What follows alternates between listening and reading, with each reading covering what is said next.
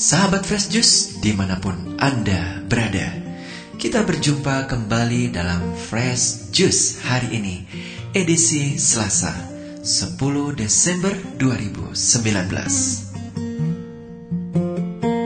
Sesaat lagi kita akan mendengarkan bacaan dan renungan Yang akan dibawakan oleh Romo Dwi Joko dari Surabaya Semoga fresh juice yang kita dengarkan semakin menyejukkan dan menyegarkan jiwa kita. Selamat mendengarkan.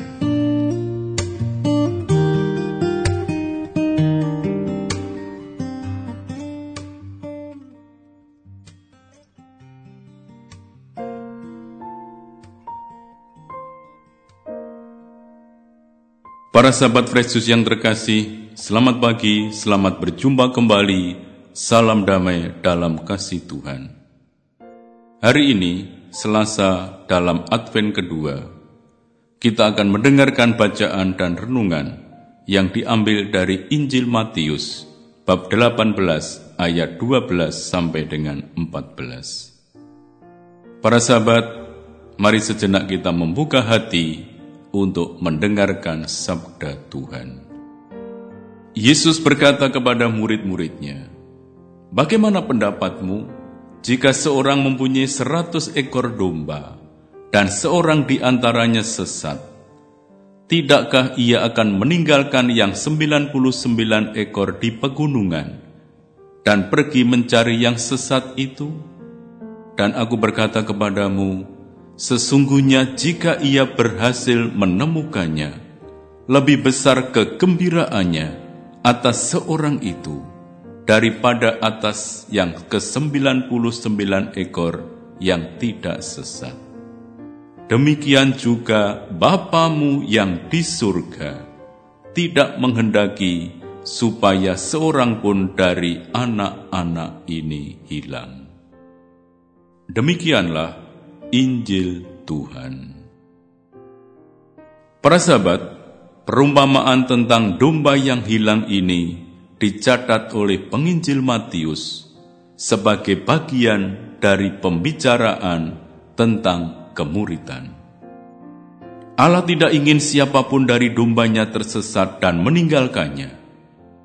Domba yang tersesat dan meninggalkan gembala dicari dan dibawa kembali ke tengah kawanan dombanya. Inilah panggilan bagi para murid untuk menjalankan tanggung jawab pastoral sebagai pemimpin.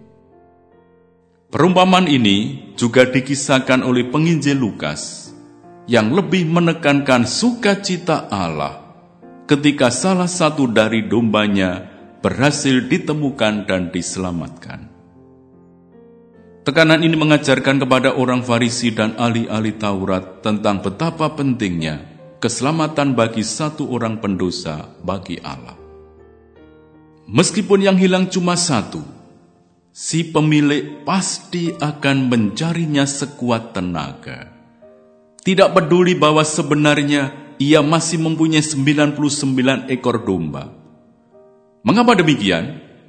Satu ekor domba bagi orang lain mungkin tidaklah menjadi masalah, tetapi baginya domba itu tetaplah milik yang sangat berharga. Dalam Perjanjian Lama, Tuhan bersabda demikian: "Aku sendiri akan memperhatikan domba-dombaku dan akan mencarinya; yang hilang akan kucari, yang tersesat akan kubawa pulang." Yang luka akan kubalut, dan yang sakit akan kukuatkan. Yesaya bab 34 ayat 16 Para sahabat, apa yang terjadi dalam komunitas para pengikut Yesus? Komunitas itu terdiri dari orang-orang kecil yang mudah hilang atau sesat. Mereka bukan hanya harus diterima kembali, melainkan juga perlu dilindungi terhadap segala bahaya. Mereka harus dicari jika hilang, ditegur bila sesat, dan terus diampuni tujuh puluh kali tujuh kali. Inilah arti menerima kembali sesama sebagai anak Allah sejati.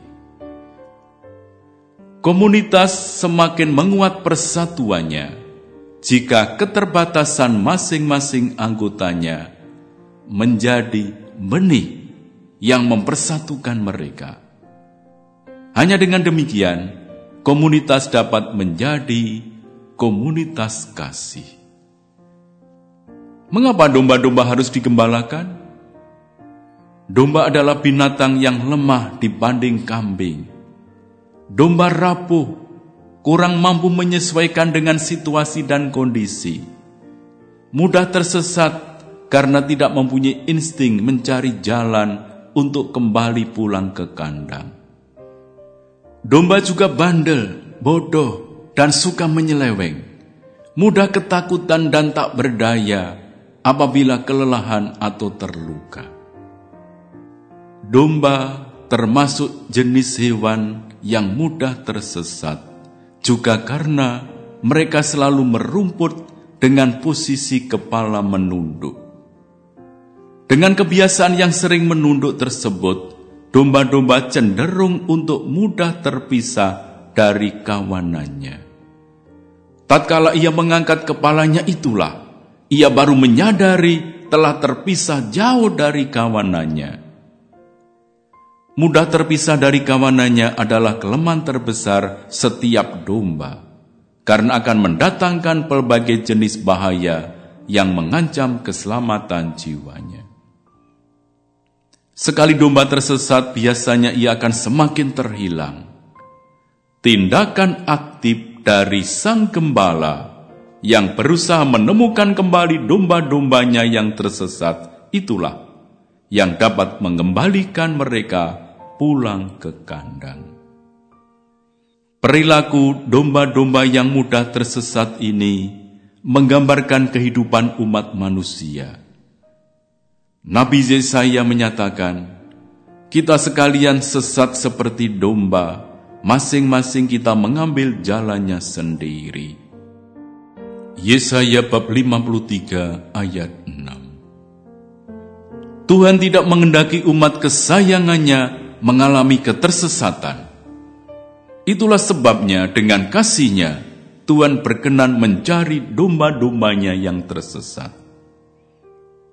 Mengapa orang yang sudah memiliki seratus ekor domba mau mencari seekor domba yang tersesat? Sebab seekor itu sangat bernilai baginya. Seperti satu jari yang sakit menyita perhatian manusia. Demikianlah tiap pendosa terus dipikirkan oleh Allah. Setiap pendosa selalu ada di hati Allah. Tuhan sangat sedih melihat orang berdosa, sehingga ia rela memanggul salib dan mati untuk kita. Memang benar bahwa orang-orang berdosa lebih dikasih Allah. Mengapa? Sebab mereka lebih membutuhkan kasih. Betapa bedanya Tuhan dari manusia. Ia meninggalkan segala-galanya untuk mencari seorang. Para sahabat, lewat perumpamaan ini mau ditekankan soal usaha mencari yang hilang, menemukannya, dan membuatnya utuh kembali. Dengan memberi perhatian lebih pada yang hilang, Tuhan tidak bermaksud berkompromi dengan dosa mereka atau dengan kesalahan mereka, tetapi Dia ingin mereka yang hilang karena alasan apa pun dapat kembali masuk dalam persekutuan. Memang tujuan Allah mengutus putranya ke dunia sangat jelas misinya, yakni keselamatan manusia maka Allah tidak menghendaki kematian orang berdosa, melainkan akan sangat bergembira kalau ada orang berdosa kembali dan bertobat. Jalan menuju pertobatan sejati tidaklah mudah. Mesti berjuang apalagi pada saat yang sama, setan tidak akan diam melihat niat baik seseorang untuk bertobat. Kita dipanggil untuk mempunyai hati seorang gembala yang terus rela merawat, mendidik, dan mencari sampai menemukan mereka yang tersesat dan hilang. Kita juga dipanggil untuk tetap konsisten, memelihara, merawat, membangun, dan menguatkan jiwa-jiwa yang Tuhan percayakan kepada kita, serta mencarinya apabila ada yang hilang dan menghantar mereka kembali menemukan jalan-jalan Allah. Marilah berdoa. Tuhan Allah kami, Engkau datang kepada kami dengan kekuatan kasih sayang-Mu.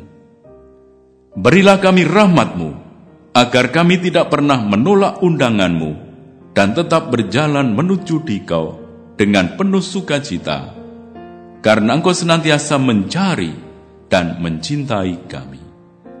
Dengan pengantaraan Kristus Tuhan kami. Amin. Tuhan bersamamu.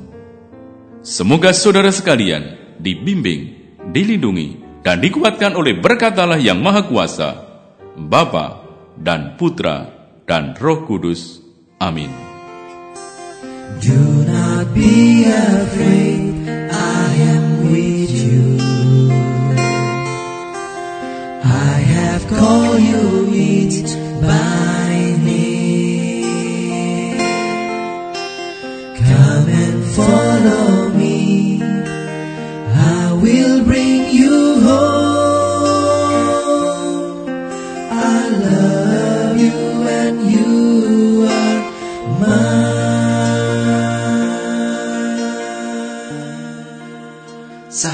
Juice, kita baru saja mendengarkan Fresh Juice Selasa, 10 Desember 2019.